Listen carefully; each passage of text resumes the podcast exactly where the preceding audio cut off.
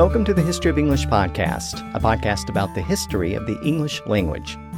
This is episode 156 Beggars, Cheats, and Thieves. In this episode, we're going to explore the language of the Tudor underworld. Throughout the 1500s, England saw a significant rise in the number of vagabonds and beggars. Those who couldn't survive by simple begging often turned to thievery, gambling, and fraud. This subculture had its own social structure, and it also had its own vocabulary. And in the mid 1500s, several books were published in an attempt to highlight the lifestyle and language of these people who lived on the fringes of society. Those books give us an early look at English slang and are arguably the precursors of our modern dictionaries. So this time, we'll look at those developments, and we'll also look at the beginning of the Elizabethan era in England. But before we begin, let me remind you that the website for the podcast is historyofenglishpodcast.com, and you can sign up to support the podcast and get bonus episodes at patreon.com slash historyofenglish. Now let's turn to this episode, and let's begin where we left off last time.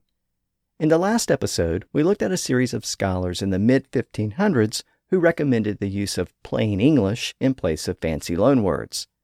This was the beginning of a scholarly debate which became known as the Inkhorn debate, and it reflected a growing unease with the large number of loanwords that were pouring into English at the time. In fact, most of our episodes during the Tudor period have focused on the influx of Latin and Greek loanwords and the way in which scholars and academics embraced those words. But now we're going to shift our focus and look at what was happening at the other end of the social spectrum. Historians of English have a tendency to focus on the writings of academics and scholars because their writings comprise a large portion of the surviving documents from earlier periods of English. But as we move into the mid 1500s, we suddenly find a new type of English literature, sometimes called rogue literature. This new type of literature focused on the criminal underworld of Tudor England. Through a series of books and pamphlets, writers wrote in great detail about gamblers, cheats, pickpockets, beggars, and vagabonds. This literature popped up around the current point in our story in the 1550s, and it was primarily written as a guide to expose the activities of these people. They were basically guidebooks to help people identify the cheats and thieves so they could avoid being scammed and victimized. Part of that educational process involved the language of this growing underworld. Many of the people who operated in those circles used a type of slang or jargon that most other people couldn't understand. Some people called it peddler's French. Others called it the canting tongue. Cant is an old term for the secret language of vagabonds and thieves. That type of slang was very extensive in the Tudor period and these books and pamphlets that appeared in the mid 1500s often included glossaries that defined those canting terms so people could interpret what was being said on the streets. So, in these books and pamphlets, we have English terms being defined in English. Some scholars consider those glossaries to be the precursors of modern English dictionaries. So, for example, the people of Tudor England had common words like steal and rob. Steal is an Old English word, and rob is an early French loanword. They also used the word nim to mean the same thing. You might hear someone referring to nimming a piece of jewelry or some other thing of value. Nim is actually an Old English word related to the word nimble. Nimble originally meant to grasp or take something very quickly, and it later evolved into a more general sense of moving very quickly, but the word nim retained its original meaning as steal or rob. During this period, you might also hear someone on the street use the word poll in a similar way. If someone was polled of all their money, it meant that they had been robbed or cheated. It came from the word poll in its meaning as head, which I've talked about before, like in the term poll tax, which meant a tax on every head or on every person. Well, from the sense of head, it came to refer to the process by which the hair on the head, or the head itself, was removed. And that sense of removing someone's hair or head was then extended to the sense of removing someone's valuables. So, poll became another word meaning to rob or steal. Well, the same idea was captured in another term, to fleece. Of course, fleece referred to the hair or wool of a sheep. It's an Old English word, and it evolved into a verb, to fleece, meaning to remove the wool from a sheep. Well, by the mid 1500s, it had started to be used as another word for steal or plunder. In the same way that a sheep was deprived of its wool, an unsuspecting victim might be deprived of his or her personal belongings. And that sense of the word fleece, meaning to cheat or defraud someone, still survives in the language today. Now, you might have heard all of those terms on the streets of London in the mid 1500s. But if you were in the company of thieves who were speaking in their own unique jargon, you might have also heard them use the word cozen, C O Z E N. To cozen someone was to cheat or defraud them, and a cheater was a cozener. Like many of these so called canting terms, the origin and etymology of the word cozen is unclear. Another slang term for cheating or swindling someone was to rook. If you rooked someone, you took advantage of them and stole their money. The cheater was also sometimes called a rook. It was apparently derived from the word rook in the sense of a crow. Crows were considered dirty birds and sometimes a disreputable person was called a crow, and that led to the association of the word crow with cheating and deception. Another similar term derived from the word for an animal was to fox someone. Again, it meant to cheat or swindle. Some people used the phrase to play the fox in much the same way. It was derived from the popular perception of the fox as a clever and cunning animal, and it still survives in the term outfox. If you outfox someone, you use your cunning and wit to defeat them and take advantage of them. Another term for a petty thief was a prig, or prigman, or prigger. And to steal or cheat was to prig. Again, the origin of the term prig is unclear. Another term that thieves would have used at the time for their craft was to lift, of course, it was derived from the literal sense of lifting something or picking it up. But by the mid 1500s, it was being used to refer to the process of picking something up that didn't belong to you. It's still used today to refer to stealing, and in fact, we still have it in the term shoplift. So some of these canting terms have survived into modern English, while others have largely disappeared over time. But again, in the mid 1500s, during the short reign of Mary I, these types of words could be heard in taverns and inns and alleys and brothels throughout England. They were the words of the criminal underworld, and the country was teeming with thieves and cheats and vagabonds during this period. And for the first time, this so called canting jargon began to emerge from the confines of those seedy establishments and it started to be recorded by mainstream writers who wanted the upstanding citizens of England to understand the scams and language of this ever growing subculture. So, what was it about this particular time that led to so much literature about the bandits and rogues that plagued the country? I mean, beggars and thieves had been around forever. Well, part of the answer is that there had been a significant increase in the number of those people in England. They were no longer a small group of people living on the fringes of society. They seemed to be everywhere, roaming the countryside and teeming throughout the cities, looking for handouts and often resorting to crime. And there are several reasons for that increase in the 1500s.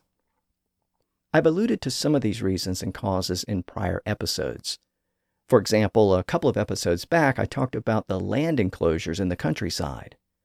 For more than a century, common lands had been fenced in by wealthy landowners and turned into pastures. It started as a necessity immediately after the Black Death when there weren't enough peasants to till the land, so the landowners shifted from growing crops to maintaining flocks and herds of animals. Once enclosed, very little labor was necessary. But by the 1500s, the population of the country had recovered and now there were lots of peasants in the countryside with no work available. And as I noted a couple of episodes back, this situation contributed to riots during the reign of Mary's older brother, Edward VI. Some of those homeless vagabonds roamed the highways begging and stealing, and many of them moved to local towns and cities to find work or to beg and steal if no work was available. Another major factor in the growth of this subculture was the overall growth in population in the 1500s. Like much of Europe, England had started to recover from the Black Death. The population of England doubled during the 1500s. The population had been a little over 2 million at the beginning of the century. By the end, it was around 4 million. But there was no mechanism in place to deal with the needs and demands of all those new people. Another factor was the Protestant Reformation and the dissolution of the monasteries during the reign of Henry VIII.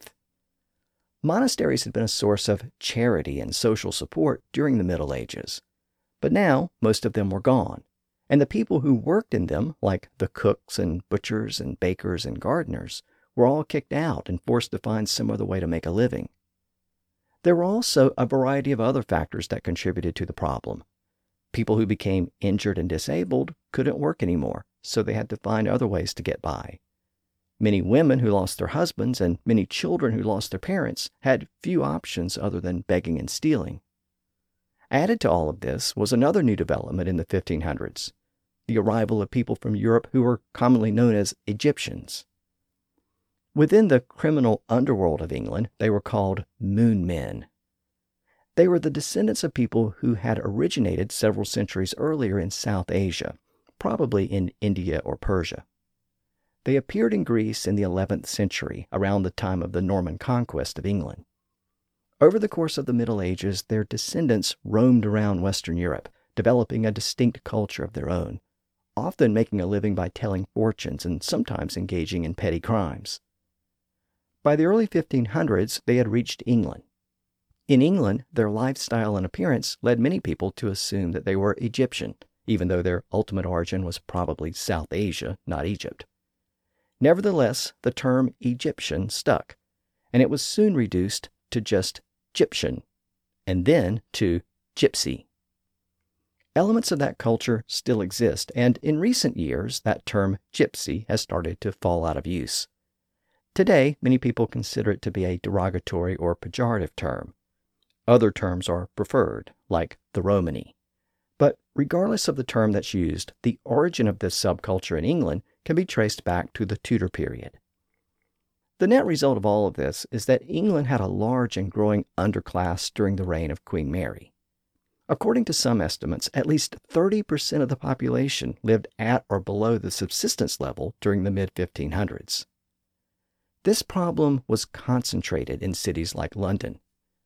As I noted, the population of England doubled throughout the 1500s, while the population of London tripled during that period. That growth reflects the fact that people were pouring into the city looking for work. By the end of the 1500s, it had a population around 150,000 people, and estimates suggest that about 20,000 of them were vagabonds, beggars, or thieves. Some writers from the period suggested the number was closer to 30,000. So that was basically 10 to 20% of the city's population. There may have been another 10,000 such people roaming the highways in the countryside. That was the context for all of those books and pamphlets that focused on this element of society in the mid 1500s. They described the common scams and schemes used by thieves and petty criminals. They were sometimes called coney catching pamphlets, based on the slang term coney. A coney was a victim or mark or gullible person targeted by thieves. And a coney catcher was the thief who preyed on them. Coney literally meant a rabbit, so a thief targeting a gullible victim was like someone hunting rabbits. The coney catchers staked out their victims and used a variety of frauds and schemes to take advantage of them. A moment ago, I referred to these conies or victims as marks. That was another bit of canting jargon that emerged during this period for a person who was the target of a scam. Well, as these criminal activities grew, more and more people wanted to learn about those scams so they didn't become victims themselves. A little bit of knowledge went a long way when dealing with thieves and scam artists. And that's why so many of these books and pamphlets were produced during the mid and late 1500s. They exposed the tricks and methods of the criminal underworld, and they also described the type of people who carried out those scams so they could be easily recognized and avoided. One of the earliest pieces of this type of literature was a pamphlet published during Mary's reign by a man named Gilbert Walker. It was called A Manifest Detection of the Most Vile and Detestable Use of Dice Play and Other Practices Like the Same. As the title indicates, it was mainly about scams involving dice, but it also discussed people who cheated at playing cards. The exact date of the manuscript is uncertain, but it's generally agreed that it was produced in the mid 1550s. The book is structured as a dialogue between two men. One of them casually strolls through St. Paul's Cathedral when he's approached by another man who turns out to be a cheat, or cozener, or coney catcher. They strike up a conversation, and the cheat proceeds to explain some of the terminology and tricks of the trade employed by dice and card players. Now, the fact that Walker set this encounter and dialogue in St. Paul's Cathedral in London is very notable.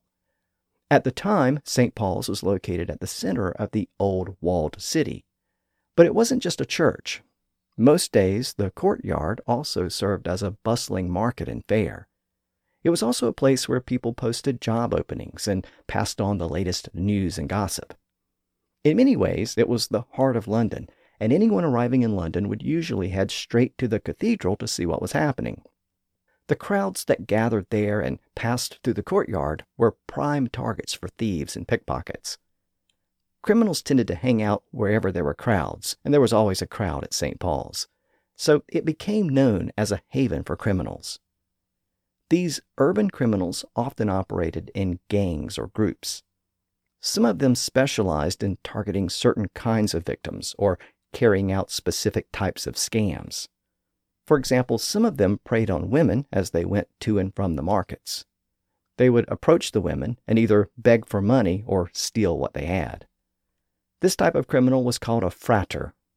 The word frater was also a common term for a monk. It's the Latin word for brother, so monks were sometimes called fraters, and it appears that that term was appropriated to describe these particular beggars and thieves.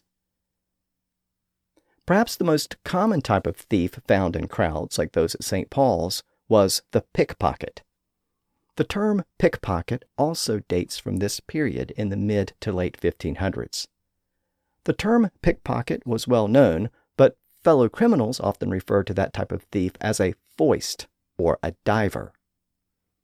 As I noted, many of these thieves worked in groups, and very often, a pickpocket or diver had an assistant who would distract or stall the victim. So that assistant was known as a stall. Now we have to keep in mind that modern pockets were still a relatively new feature of clothing in the 1500s.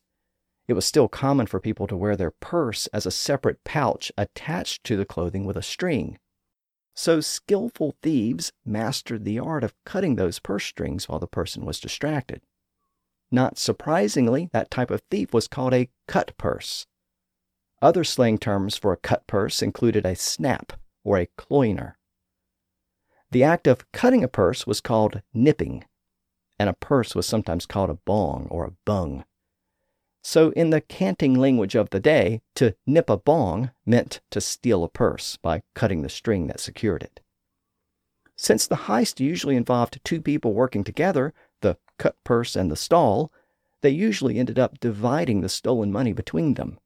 Each person's share or take was called the snappage. Again, this type of crime was common wherever crowds gathered, and as I noted, St. Paul's Cathedral became a haven for pickpockets, cut purses, and other thieves. And that's why Gilbert Walker used it as the setting for his book about people who cheated at dice and playing cards. In the book, the thief described how gamblers used a variety of false dice to deceive their victims. Some dice were weighted, some had uneven sides, and some had double sides with the same number of dots on each side. The thief character then mentioned a slang term to describe this type of false or deceptive dice play. He called it a cheat. At the time, the word cheat was just a canting or slang term used by gamblers and thieves. And the use of the word in this particular book to describe deceptive dice play is the oldest recorded use of the word cheat with its modern meaning. Now, those gamblers didn't make up the word cheat. It was derived from an old legal term, the word escheat. And I actually talked about the evolution of that term way back in episode 85. You might remember that escheat was a French term used in property law during the feudal era. Whenever a vassal defaulted on some particular obligation to his lord, the lord could retake or reclaim the property that had been placed in the vassal's possession. So when property escheated, it reverted back to the lord or the king from which it came. By the way, that term is still used in the law to this day. If there's any unclaimed money or property, it will eventually revert back to the government treasury under the same basic principles. Well, in the Middle Ages, some lords who wanted to reclaim their property would engage in fraudulent or deceptive practices to force the vassal to default, thereby forcing the property to revert back to the lord. And that's how the word escheat became associated with fraud. And by the mid 1500s, gamblers and thieves had appropriated the term escheat as simply cheat, meaning a type of deceptive game, specifically deceptive dice play in this particular book by Gilbert Walker. Walker also gave us the first use of the word cheater, meaning one who engages in cheating to win a game by false pretenses. Before the word cheat passed from thieves' jargon into the general lexicon of English, it gained quite a bit of currency. In fact, within the criminal subculture of England, it was often used very generally to mean a thing.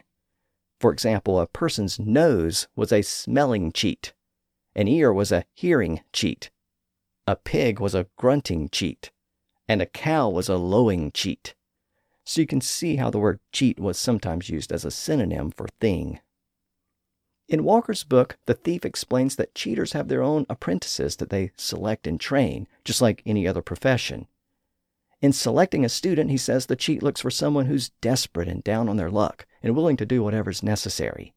He says that the cheater looks for a student who, quote, had from some wealth and plenty of things made so bare and brought to such misery that he will refuse no labor, nor leave no stone unturned to pick up a penny underneath. End quote. Now, I mention that passage because, according to the Oxford English Dictionary, that's the first recorded use of the phrase, leave no stone unturned, in the English language. Again, it occurs when the cheat says that the potential apprentice is one who will leave no stone unturned to pick up a penny underneath. That phrase is actually a very old phrase. It goes all the way back to the ancient Greeks. And over the prior centuries, it could be found in collections of Latin proverbs and sayings, but it isn't found in an English document until this point, in this particular book about dice play. And speaking of dice play, the cheat says that one type of false dice is called a langret. It's a die that appears to be a cube, but it actually has uneven sides, with one side being a little larger than the other so that it affects how the die lands when it's thrown.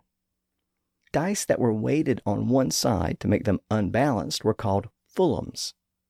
False dice that tended to turn up high numbers were called high men, and those that tended to turn up low numbers were called low men. To cheat at dice was called cogging.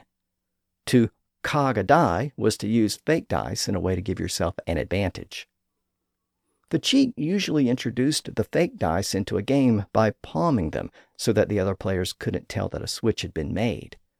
That type of secret move was called a foist, it could also refer to a doctored playing card that was palmed and secretly introduced during a card game. Though it isn't mentioned in this particular text, I should note that dice were sometimes called bones, which was a canting term that went back to the prior century. In the book, the thief then observes that, quote, the contagion of cheating is now so universal that they swarm in every quarter. End quote. He then turns to a brief discussion about cheating at cards. He notes that some gamblers play upon the prick, which meant that they used marked cards. He said that some cheats pinch a specific card or turn up its corner to mark it. Some even put very small dots of ink on the back of certain cards to mark them. Now, separate from this particular book, we know that gamblers during this period sometimes referred to playing cards as books. They also called a pack of cards a deck. That slang term actually passed into general use in later American English, where people today usually refer to a deck of cards. In the UK, a pack of cards remains more common. Of course, card cheats didn't rely simply on marked cards. They also used accomplices. In Walker's book, he describes scenarios where accomplices position themselves so they can see the other player's cards and then pass secret signals to the cheat. He even describes one type of fraud where a lady sits at a table sewing a piece of fabric while the game is being played. She secretly observes the other player's cards and passes signals to the cheat through the way she moves the needle through the fabric. In the book, the man who's describing these schemes warns that it's almost impossible to beat the gamblers who use them, so he advises that it's best to avoid engaging with the gamblers altogether. And that was really the purpose of these types of books to educate people so they didn't become victims of these frauds and deceptions. Of course, dice and playing cards are still around today, but there were unique games in the Tudor period that have largely disappeared over time. In some cases, the games have disappeared, but the words associated with the games have survived. For example, if you ever refer to someone playing fast and loose with something, you're actually using a term that's derived from a cheating game that was popular in the 1500s. The game was called Fast and Loose, and it was a game of chance that was often manipulated by the person running the game so that the other players rarely had a chance to win. Now, today, when we say that someone is behaving in a fast and loose manner, we usually mean that they're being inconsistent or unreliable. And that meaning is actually derived from the game itself, because the game was a high risk game. Since the phrase is fast and loose, you might assume that it refers to something being very quick and out of control. But that's not the case at all. The term was actually based on the word fast in the original sense of the word, meaning to be fixed in one place, like in the word steadfast. And loose refers to something being detached and unrestrained.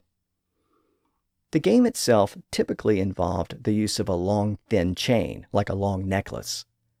The person running the game would lay the necklace on the table and twist it and double it and configure it in a way that it formed the shape of a figure eight, so that it basically had two loops that were connected in the middle.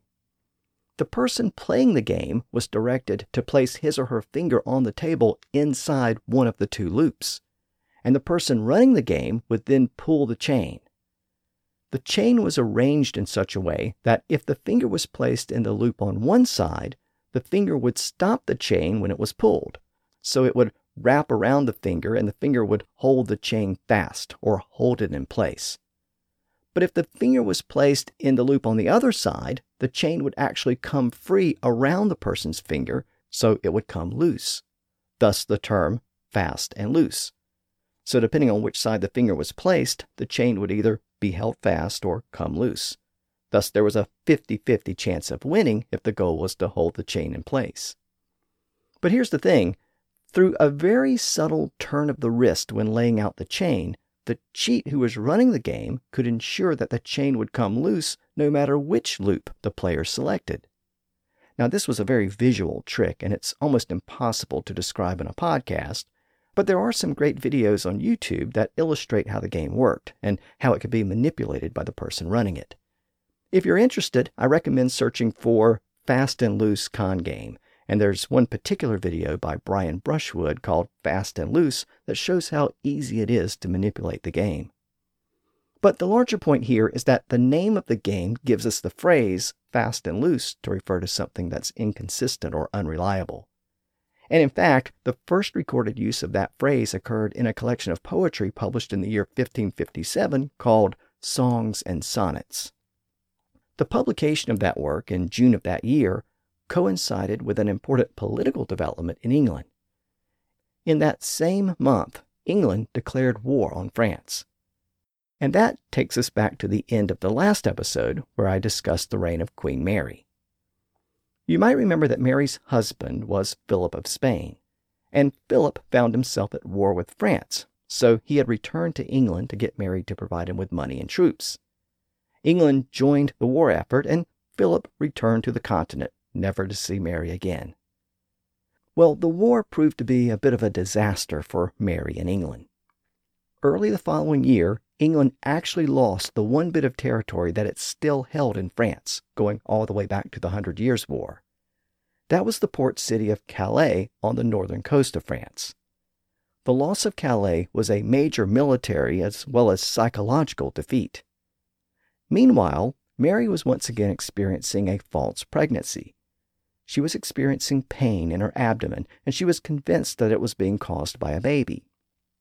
She had experienced the same phenomenon earlier in her reign, but once again, nine months passed and she never delivered a child. Though she didn't produce an heir, it seems that her pains were very real. Most scholars today think she suffered from some type of stomach cancer.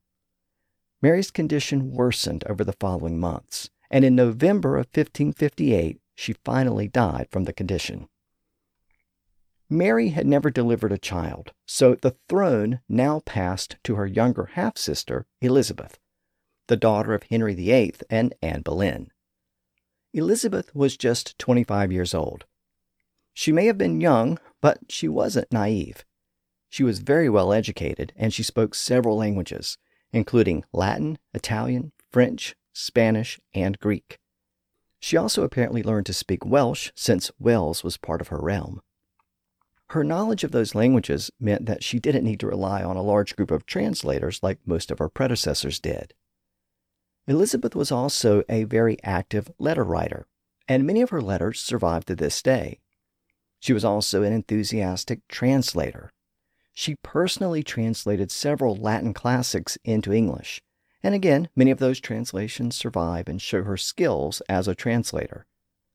Those letters and translations are interesting because they provide some insight into how she actually spoke. For example, she loved to use the word sluggy instead of the more common word sluggish. Her translations include several uses of the former, though it was very rare in other texts of the period. The main point here is that Elizabeth was very much a product of the Renaissance. She was well educated and highly literate. She was savvy and rarely acted on impulse or passion.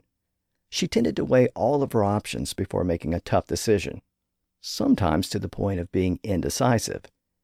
And when she became queen, she inherited a country that was experiencing a lot of problems. It had just lost its last foothold in France. The coinage had been debased. Inflation was high. The country was in debt and vagabonds and thieves roamed the highways and streets of the country.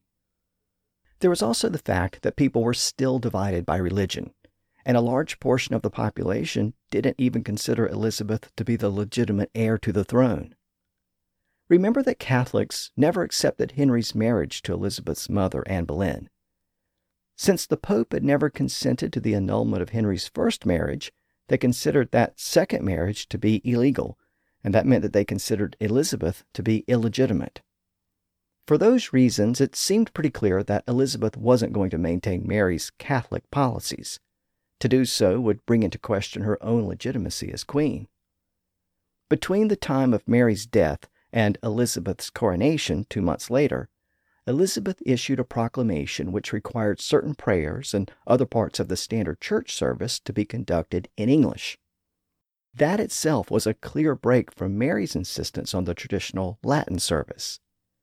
In that regard, it's notable that one of Elizabeth's first proclamations, before she was even crowned as queen, concerned the English language.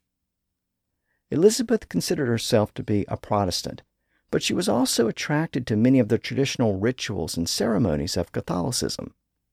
So she looked for a compromise solution whereby Protestantism could be reintroduced without offending Catholics.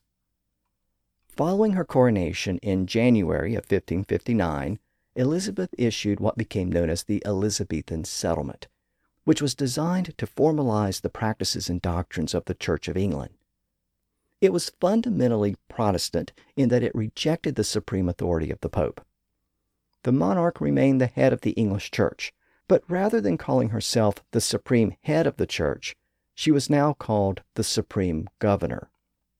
It was a title that was less offensive to Catholics and less offensive to the more extreme Protestants who considered Christ to be the head of the church. The English Book of Common Prayer was also reintroduced, but some of its more anti Catholic provisions were either removed or reworded. On matters where Protestants and Catholics fundamentally disagreed, the new Book of Common Prayer sometimes had language that was vague and subject to differing interpretations. As a result, English once again became part of the regular church services. But there was also a general acceptance that there would be some variation in the way people chose to worship. As long as people attended church services or paid a fine for not attending, the government made no effort to question their inner beliefs. In the end, the Elizabethan settlement did what it was intended to do. It returned Protestantism to England without offending most Catholics. It was a delicate balance that worked for a while. In the first decade of Elizabeth's reign, much of the religious infighting was pushed to the back burner, but it didn't stay there. While many moderates were satisfied with the settlement, some of the more hardline Catholics and Protestants complained.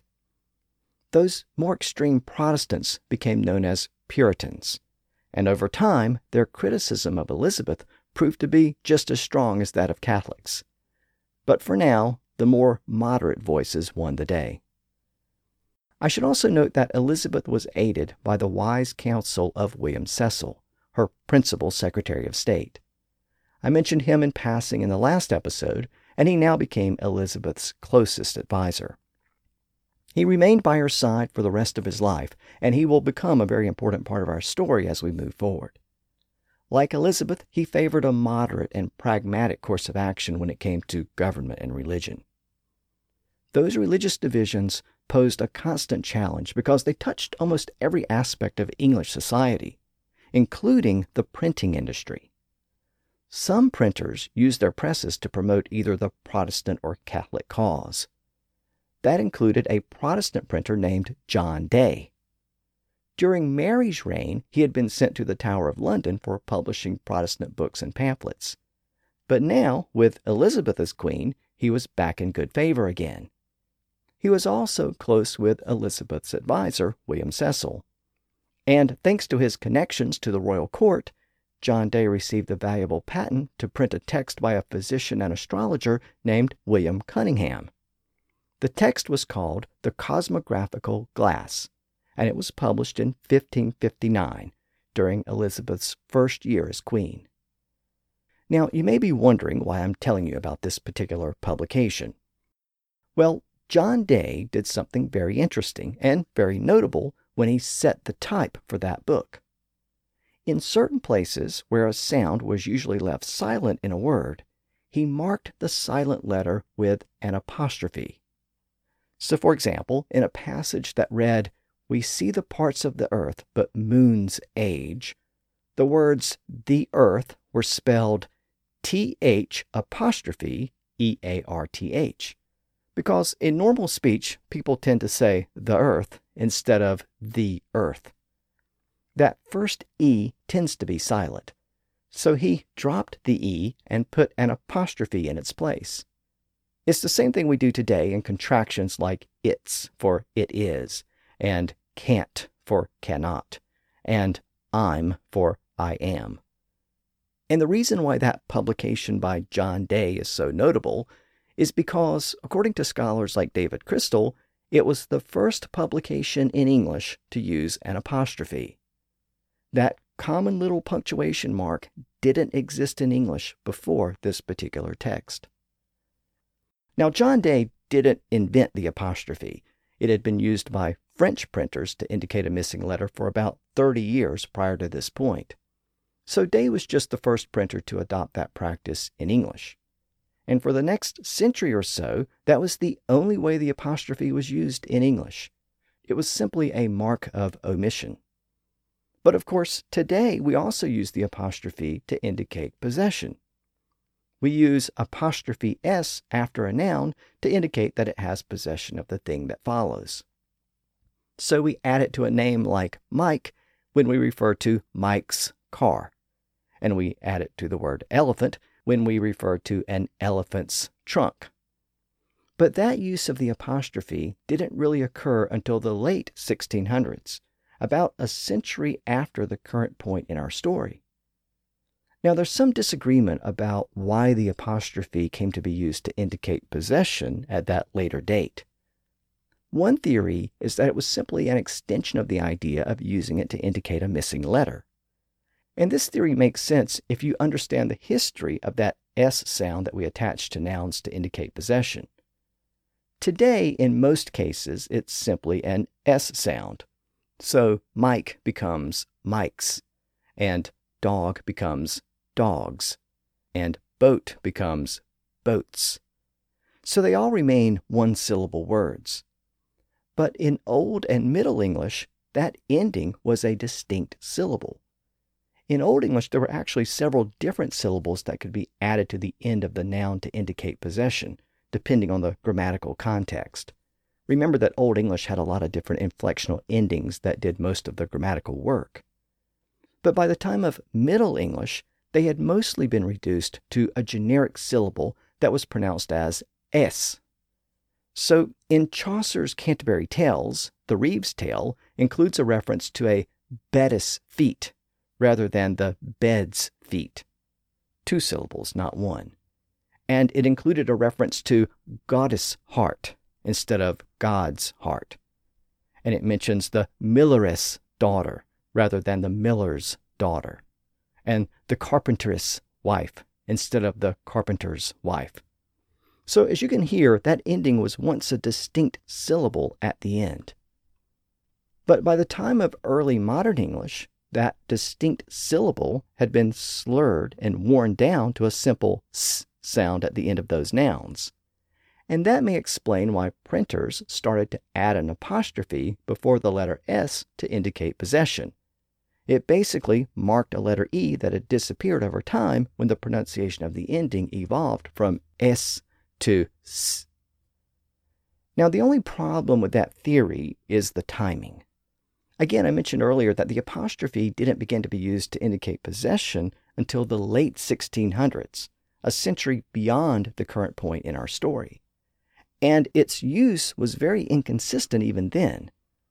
So, if that apostrophe was marking the letter E that had become silent, it was doing so a couple of centuries after the fact. The printers would have been basing that apostrophe on a historical sound change that had taken place many years earlier. Another theory is that printers introduced the apostrophe to mark possession because it provided a convenient way to distinguish the various ways in which S sounds were added to words in English. Of course, we also add an S sound to the end of a noun to indicate plurality. So the same S sound can serve multiple purposes in modern English. For example, if you're a cat lover, you might refer to your two Persian cats, or you might refer to the cat's whiskers. When speaking, we just say cats. Two cats, three cats, one cat's whiskers, two cats' whiskers. It's just cats. We pronounce it the same way in all of those situations, and we let the context distinguish them. But when writing down those phrases, we spell plural cats C A T S, and we spell one cat's whiskers as C A T apostrophe S and we spell two cat's whiskers as C A T S apostrophe. So the use of that apostrophe and the placement of that apostrophe makes it clear in writing how we're using the word cats. And it's possible that printers in the late 1600s felt the need to use the apostrophe in that way to distinguish those situations in writing. It clearly distinguished possession from plurality. Again, the ultimate reason for that extended use of the apostrophe is unclear, but it is clear that its use began around the current point in our overall story as a way to indicate that a letter was missing from a word because it had become silent.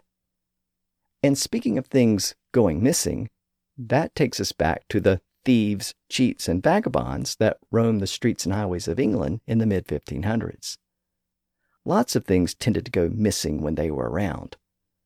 Theft and robbery plagued the country, and a few months after John Day used those first English apostrophes, another printer named John Audeley published a pamphlet in which he attempted to define many of the common slang terms used in the criminal underworld.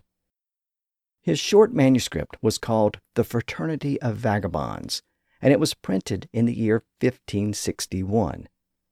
It was another piece of rogue literature that intended to expose the language and schemes of the criminal subculture of England. The pamphlet is mostly a list of canting or slang terms, together with either short definitions or long explanations. Now, this approach was still unusual in English documents. There were translation guides that provided English definitions for words in other languages, like Latin or French but we have still not encountered a proper English to English dictionary where English terms are defined with English words. Now, we have seen some early indications that there was a need for such dictionaries. For example, we looked at Andrew Boorde's medical text a couple of episodes back, where he provided English definitions for medical terms that were derived from Latin or Greek. But even then, the words he was defining were ultimately from other languages. Well, here we have a manuscript where John Audeley attempts to define some of that canting slang in plain English. And even though the origin of many of those terms is uncertain, some of them were certainly native English words. So some scholars consider this text and some similar manuscripts that followed to be early prototypes of modern dictionaries. Of course, the terms that were defined were obscure even at the time, and the text doesn't provide definitions for a broad range of English words, so we still need to wait a few more decades for the first proper English dictionary. But we're getting close, and we're seeing this tendency to produce books that define words in plain English. In Audeley's book, he gives us terms like the upright man, who is essentially the head of a gang of thieves, or the person in charge of a particular area or region. Everyone else in his group or in his region had to answer to him. He usually carried a staff called a filchman, and he received a share of the other thieves' takings. Audeley also describes the ring faller, a particular kind of thief who would drop a worthless ring on the ground, and when an innocent person stopped to pick it up, the ring faller would rush in and claim that he saw the ring first. The thief would gush over the supposedly valuable ring and would suggest that the two men split the value between them. He would recommend that the other fellow pay him for half the value of the ring, and that way the man who picked up the ring could keep it and sell it later for its full value. So the thief got paid, and the innocent fellow walked away thinking he had a valuable ring, only to find out later that it was worthless when he tried to sell it. The book also explains the term prigman. A prigman was a thief who walked around with a stick and he used it to steal clothes from a hedge or steal anything else he could reach with the stick. That was actually a very common practice, and there were lots of slang terms for people who used sticks to steal things. Another common term at the time was a hooker. Not the modern term, meaning a prostitute, but an older term that referred to a thief who used a stick with a hook on the end. The stick and hook could even be used to reach inside of an open window and grab something of value. The hook was sometimes called a curb, and another term for a person who used that type of device was a curber. Another slang term for that type of thief was an angler. Again, an angler or curber or hooker tended to walk the streets and highways looking for things to steal. And there were lots of thieves that roamed the highways of England. They were essentially highway robbers, and in fact, the term highway robber is recorded for the first time in English in the mid 1500s. A highway robber was also sometimes called a highwayman. Those were common terms, but in the secret canting language of the thieves, a highway robber was called a high lawyer. Those who walked around and operated on foot as opposed to horseback were called footmen or footpads or padders. Some of them would lie down in the road and pretend to be injured. When someone approached, the thief would jump up and rob the Good Samaritan. That type of thief was called a washman. A related term, which Audeley included in his pamphlet, was a ruffler. A ruffler was a road thief who pretended to be an injured or maimed soldier so that other people would feel sorry for him. He would beg for money, but would also steal from his victims when he had the opportunity. Now, Audeley's manuscript was relatively short, but it inspired other writers who composed much more extensive collections of these types of canting terms. One of the most comprehensive collections was a work by a man named Thomas Harman called a caveat for common cursitors, vulgarly called vagabonds. It was published about five years after Audeley's pamphlet, and in fact, in one passage, it appears to make reference to Audeley's earlier work. Harman's text built on that earlier work and is considered to be one of the most comprehensive treatments of the terminology and practices of the criminal subculture at the time. Now, you may have noticed from the title of Harman's book that he used the word cursitor. Again, the title was A Caveat for Common Cursitors, vulgarly called vagabonds. Cursitor was a common word at the time for a tramp or vagabond. It literally meant someone who wanders about the country. It's actually cognate with words like courier and current, both in the sense of something that moves. But notice that Harman says that cursitors were vulgarly called vagabonds. So he considered the word vagabond to be a more rustic and casual term. The word vagabond is a French and Latin loanword that had been in the language for more than a century by this point. But Harman wrote that he had looked through the old statute books and he couldn't find the word anywhere. But he did find other terms for vagabonds in those statute books, like faitors, robertsmen, drawlatches, and valiant beggars. He concluded his introduction by stating that he chose to use plain words to discuss the criminal underworld so that, quote, the whole body of the realm may see and understand their lewd life and pernicious practices. Unlike Audeley's short definitions, Harman chose to include extended descriptions of each term. He included a lot of the same terms that Audeley had mentioned, like the ruffler and the upright man, and the hooker or angler but he also included a lot of terms that were not in that earlier work. And after discussing those terms I just mentioned, he described a particular kind of beggar or thief with a name that has survived the centuries. That term was a rogue. A rogue was a thief who made his living on the highways. It originally described someone who was more of a traveling beggar, but over time it became associated with traveling thieves. Again, there was a very fine line between a beggar and a thief in Elizabethan England. A particularly violent or brutal rogue was called a wild rogue. Someone who stole horses was a prigger of prancers. Harman wrote, quote, A prigger of prancers be horse stealers. For to prig signifieth in their language to steal, and a prancer is a horse. So, being put together, the matter is plain. Some vagabonds pretended to have epilepsy, or as it was known at the time, the falling sickness. They would pretend to have a seizure and foam at the mouth in order to garner sympathy and receive donations of money. The canting or slang term for that type of vagabond was a counterfeit crank. Harman wrote, quote, these that do counterfeit the crank be young knaves and young harlots that deeply dissemble the falling sickness.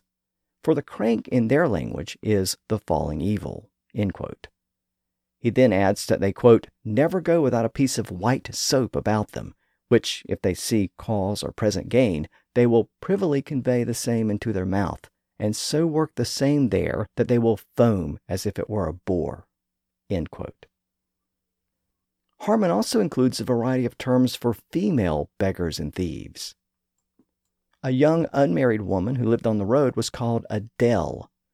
She might be there because her parents had died and she had nowhere else to go. If she was born a vagabond, she was called a wild dell. Another term for a female vagabond was a mort. If she was single, she was called a walking mort. If she was married, she was called an autem mort. Autem was a slang term for a church, so autem mort meant that she had been married in a church. A bawdy basket was a woman who carried a basket full of trinkets like laces and pins and needles that she tried to sell. A demander for glimmer was a woman who begged for money because she claimed her home had been burned to the ground. Under English law, a person could actually obtain a legal license to beg if his or her home had been burned but a demander for glimmer usually carried a fake or counterfeit license. By the way, glimmer was a slang term for fire. Now, I mentioned earlier that the head of a group of criminals was called an upright man. Well, he pretty much had the pick of any female in the group, and once they had been with him, they became known as doxies. The term doxy was sometimes used more generally to refer to any female companion of a thief. And it could also be used to mean a prostitute. And this takes us to an issue that Thomas Harman didn't really address in his book about vagabonds. That's the matter of prostitution and brothels. You've probably heard prostitution referred to as the world's oldest profession, so it certainly wasn't new in the 1500s. But it did have its own unique jargon at the time. A brothel was a stew. It was a term derived from the steam baths that were often havens for prostitution. Another term for a brothel was a trugging house.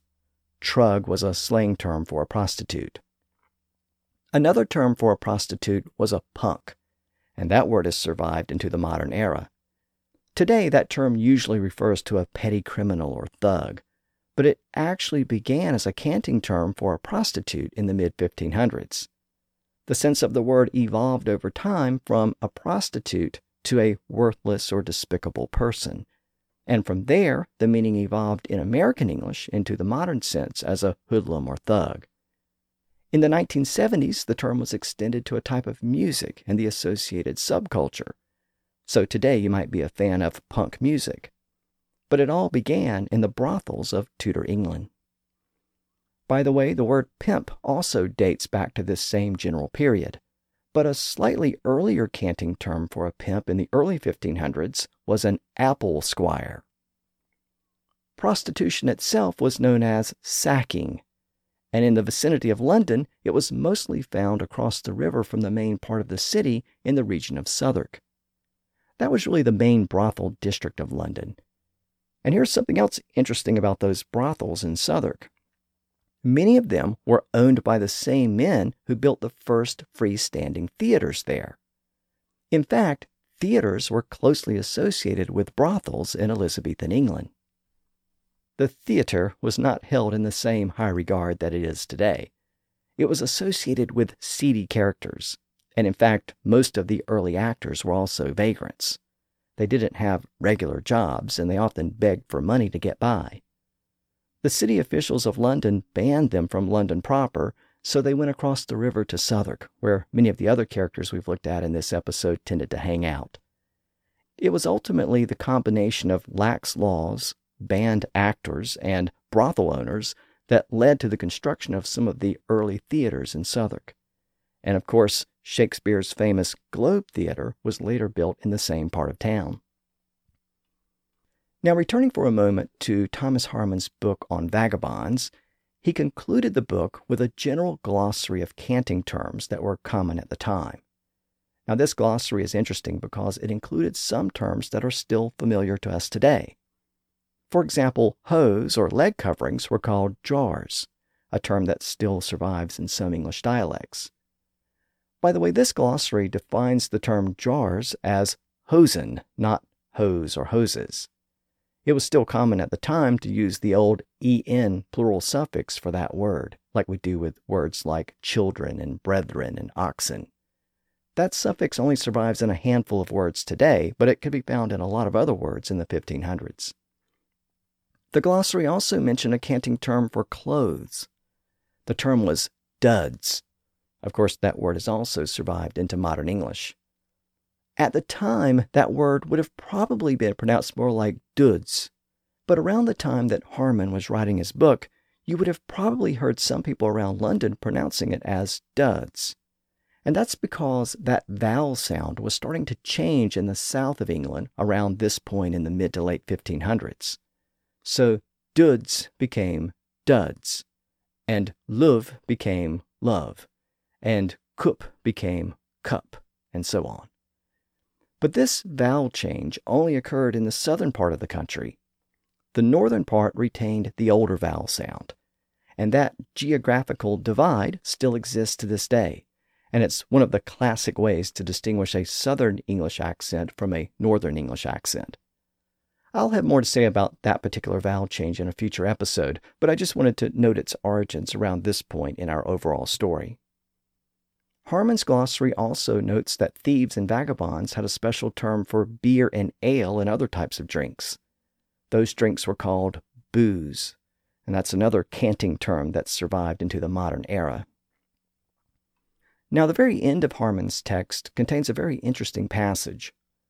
In order to illustrate the canting jargon of vagabonds and thieves, he included a sample dialogue between two criminals using that jargon. And he also included a direct translation into the common English of his day. I thought it might be interesting to read part of that dialogue to you.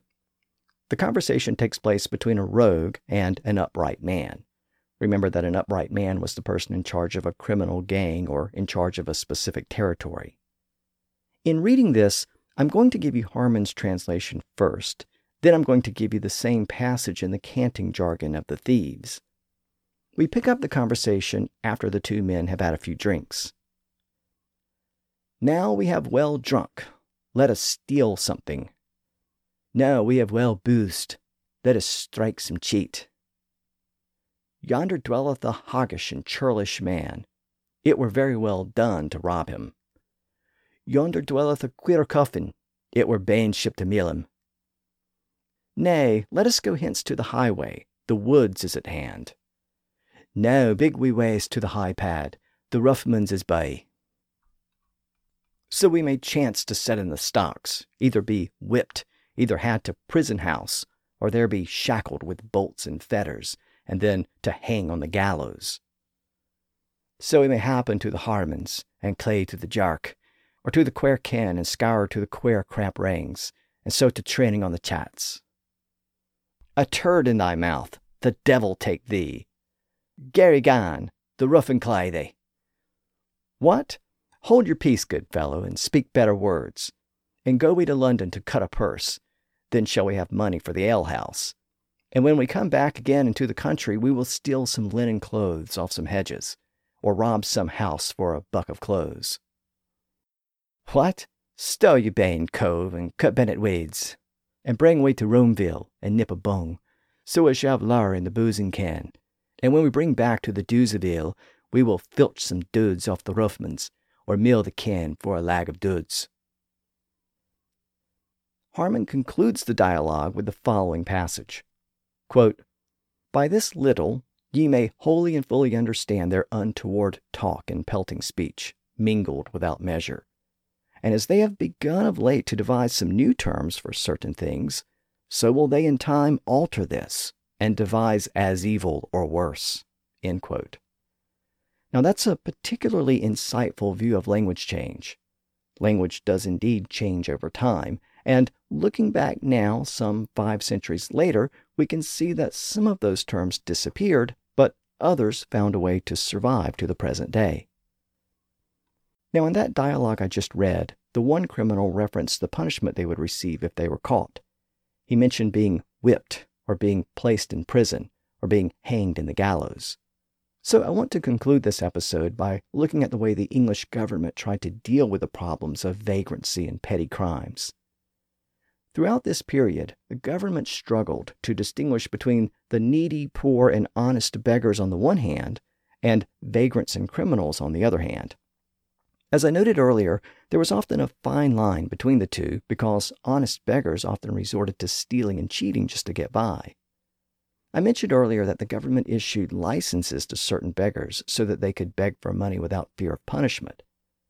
Those licenses were limited to a few situations, like a person who had lost his or her home in a fire. And those licenses were often counterfeited and forged by criminals. Those counterfeiters were called jarkmen. Outside of those licenses, most beggars were treated like petty criminals. In some cases, they could be locked up in jail or prison.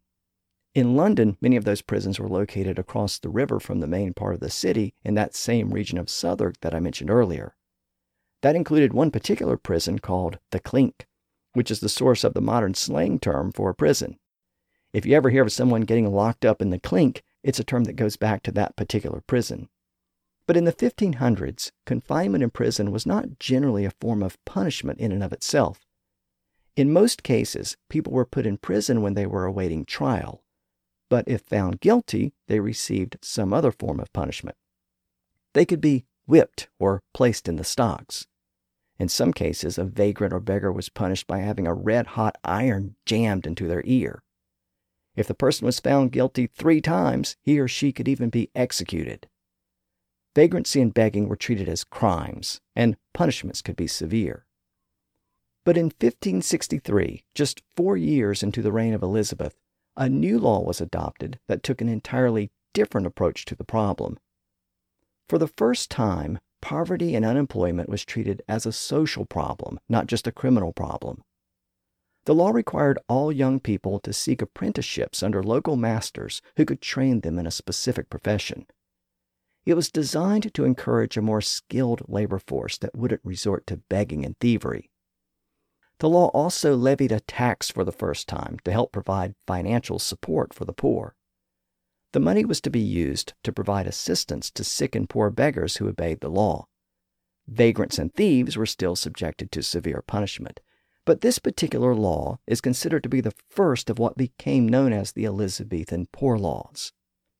Later in Elizabeth's reign, a more comprehensive law was adopted, which provided the basis for dealing with the problem of poverty well into the 1800s. Prior to these laws, help for the poor was mostly confined to the church and the private sector. But during Elizabeth's reign, that type of assistance became more of a public concern, which was at least partially addressed by the government itself.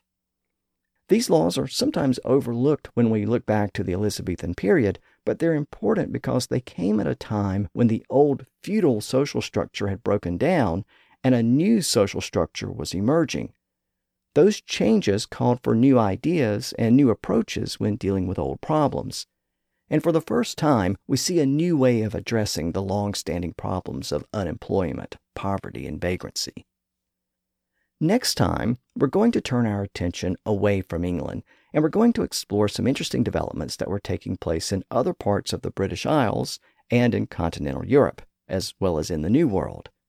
These developments will help us to understand Elizabethan England's position in the wider world, and they will also shed some interesting light on the development of English during that period.